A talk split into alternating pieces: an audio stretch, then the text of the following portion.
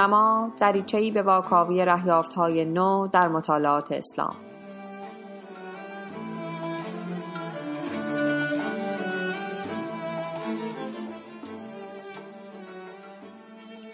سلام به رادیو دورنما گوش می‌کنید. اینجا قسمت سیزدهمه و من فاطمه مصلح زاده هستم.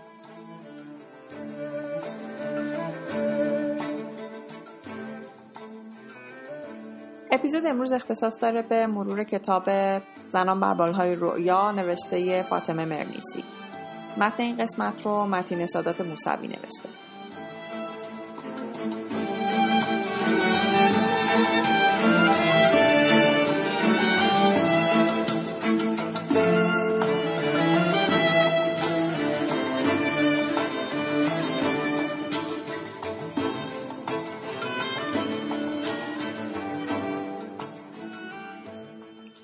فاطمه مرنیسی در 1940 در شهر فاس مراکش به دنیا آمد و در 2015 از دنیا رفت.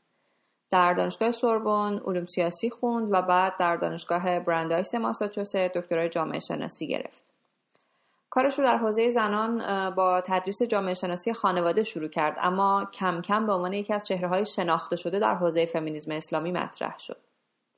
علاوه بر اینکه در خصوص اسلام و نقش زنان تحقیق می‌کرد به تحلیل رشد تاریخی تفکر اسلامی هم علاقمند بود. با توجه به اینکه چهره شناخته شده در سطح جهانی بود کتابها و مقالاتش به سی زبان مختلف منتشر شده. از آثارش می‌تونیم به این کتابها اشاره بکنیم. آن سوی هجاب، زنان پردنشین و نخبگان جوشنپوش، ملکه های فراموش شده اسلام، اسلام و دموکراسی و زنان بربالهای رویا. زنان بر های رویا که عنوان اصلیش هست رویاهای شکستن حریم داستان دختری در اندرونی در واقع زندگی نامه خود نوشت مرنیسیه که در 1995 تعلیف شده.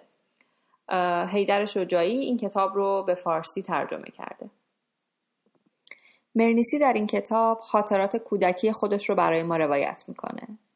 کتاب در واقع روایت تاریخ از نگاه زنایی که تو اندرونی نشستن و از دید زنانه به دنیا نگاه می‌کنن. خواسته ها و آرزوهایی دارن و برای رسیدن به اونا تلاش می‌کنن و باورشون اینه که حتی اگه این تلاش ها در زمان خودش ثمر نده در آینده به بار میشینه. مرنیسی با ارائه چنین نمونه ای از تاریخ تلاش می‌کنه وقایعی رو برای ما کشف کنه که در تاریخ های رسمی کمتر ازشون حرفی زده شده.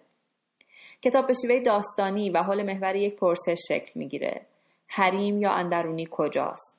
حریم برای فاطمه و زنان خانوادهش جایی که دراش همیشه به روی اونا بسته است. دنیای مادی زنای مراکشی همواره محصور در حریمه. هرچند که با بالهای رویا مدام از اون فرار می‌کنن.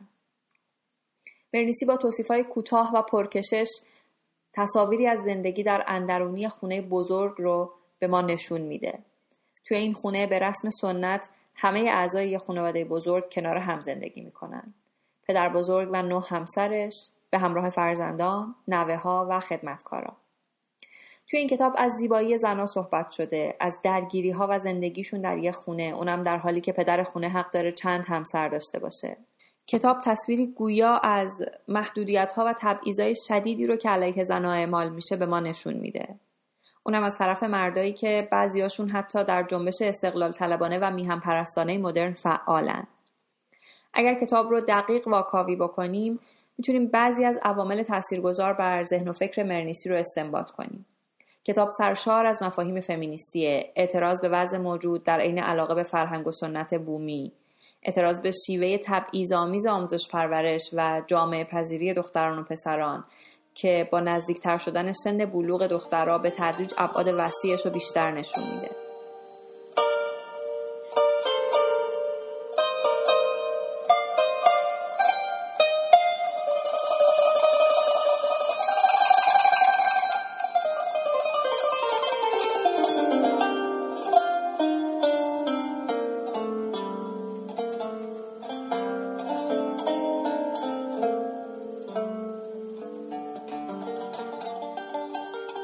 کتاب قصه مادر فاطمه است که قطعا به شدت در شکلگیری اندیشه فاطمه تاثیر داشته.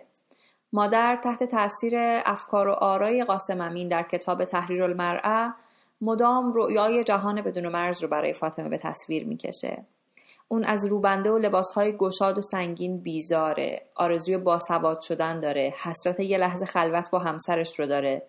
از زندگی دست جمعی در اندرونی خوشش نمیاد و فرزندانش رو برای آینده روشن، آزاد و خوشبخت پرورش میده. نمی‌خواد دختراش سنتی تربیت بشن و سعی می‌کنه اونا رو طوری پرورش بده که خودش آرزوی اونو داشته.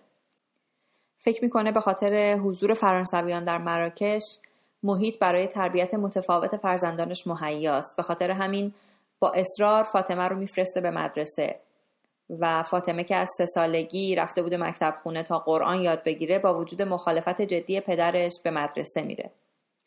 مادر فاطمه قوانین حریم رو آزاردهنده می‌دونه و از هر فرصتی استفاده می‌کنه تا از اون فرار کنه. به دخترش لباس های مدل غربی میپوشونه و بهش میگه اهداف زن در لباسش منعکس میشه پس اگه می‌خوای مدرن باشی باید آخرین مدل لباس رو بپوشی و الا خودت رو پشت دیوارها و درهای بسته زندانی می‌بینی مرنیسی میگه با اینکه مادرم مسلمون بود اما نسبت به هجاب شک و تردید داشت و اصلا دوست نداشت من محجبه بشم بالاخره یه روزی رسید که به خاطر خروج فرانسوی ها از کشور برای جشن و تظاهرات خیابونی با زنهای دیگه از منزل بیرون رفت و وقتی برگشت دیگه نقاب بر چهرش نبود. تحولات به وجود اومده در زندگی زنای مصر و ترکیه چنان تأثیری بر مادر مرنیسی داشت که حتی برای مدتی اون رو دچار افسردگی کرد. او میشنید که همه میگن جهان تغییر می‌کنه و دیوارها فرو میریزه اما هنوز احساس می‌کرد در حصار دیوارها زندانیه. اون بی منتظر تغییر جهان بود.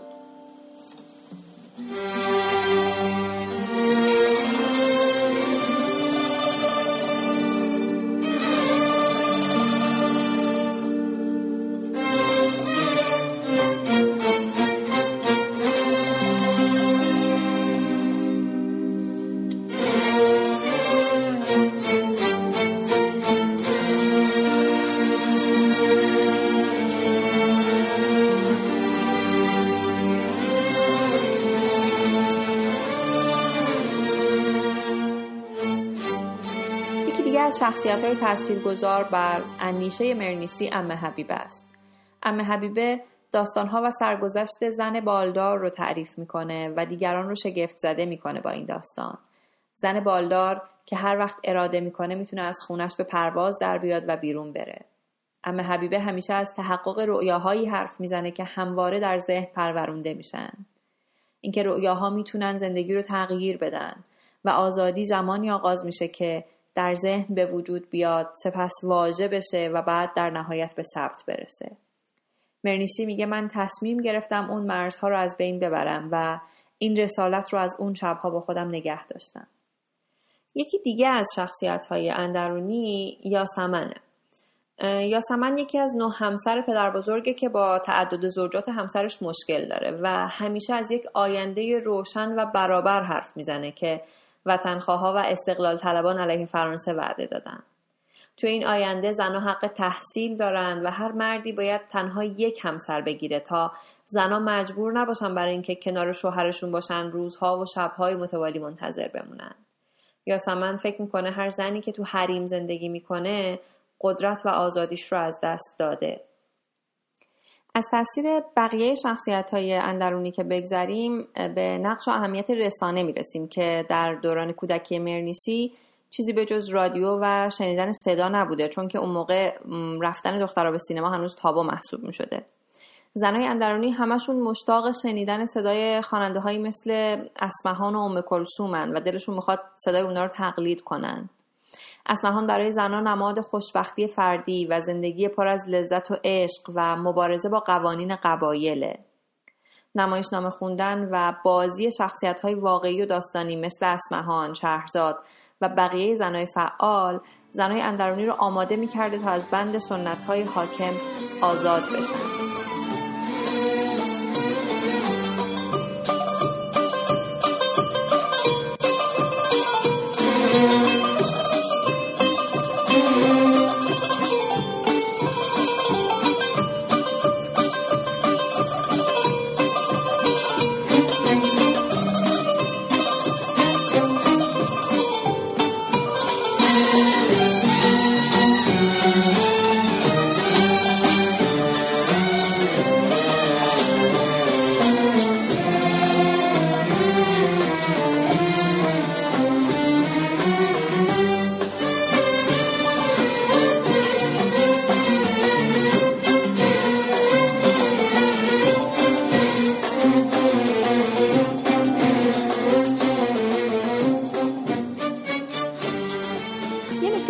جالب دیگه در مورد این داستان اینه که یک تصویر زمینی از حضور افراد بیگانه در کشور ارائه میده. انگار یه نوع تشابه بین نگهبان اندرونی و مرزهای کشور وجود داره.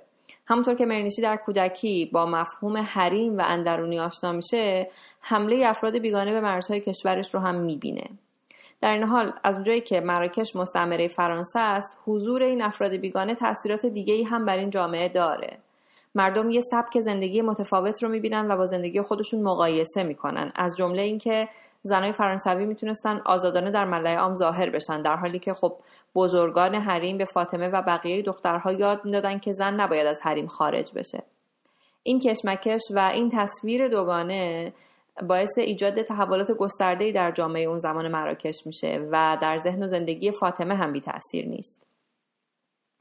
در مجموع می‌تونیم بگیم مرنیسی در این کتاب تلاش کرده که با ترسیم دوران کودکی خودش در واقع وضعیت زنها رو در یک برهی از تاریخ نشون بده.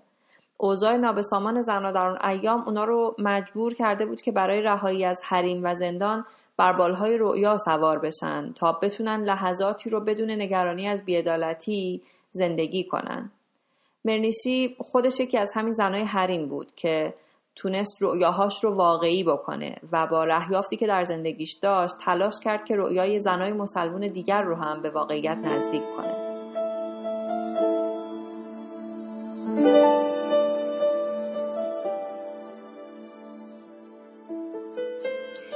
متن این قسمت و منابع بیشتر مربوط به اون رو می‌تونید در کانال ما در تلگرام ببینید.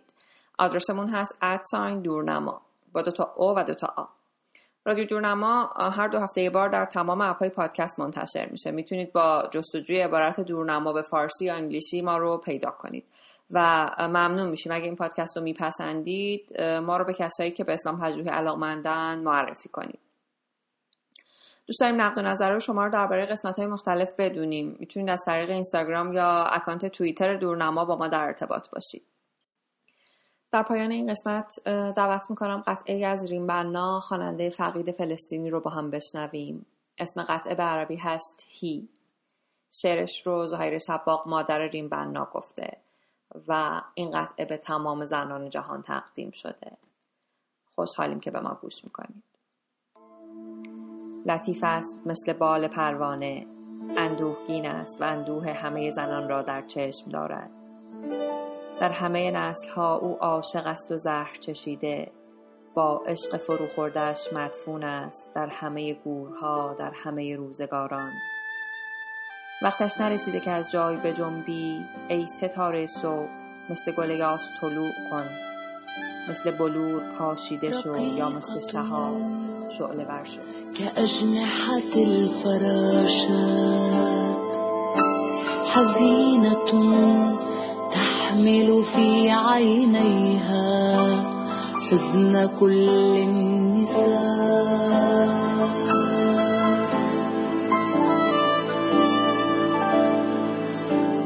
عبر كل الأجيال عاشقة مسربلة بالمر. عاشقة مسربلة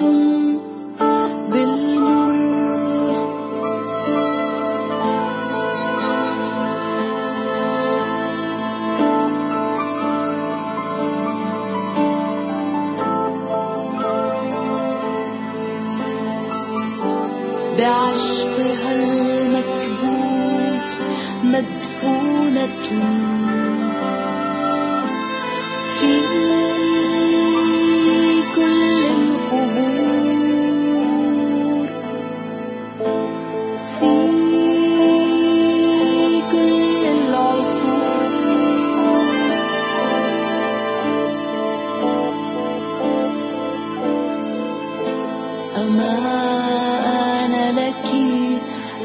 تنتفضي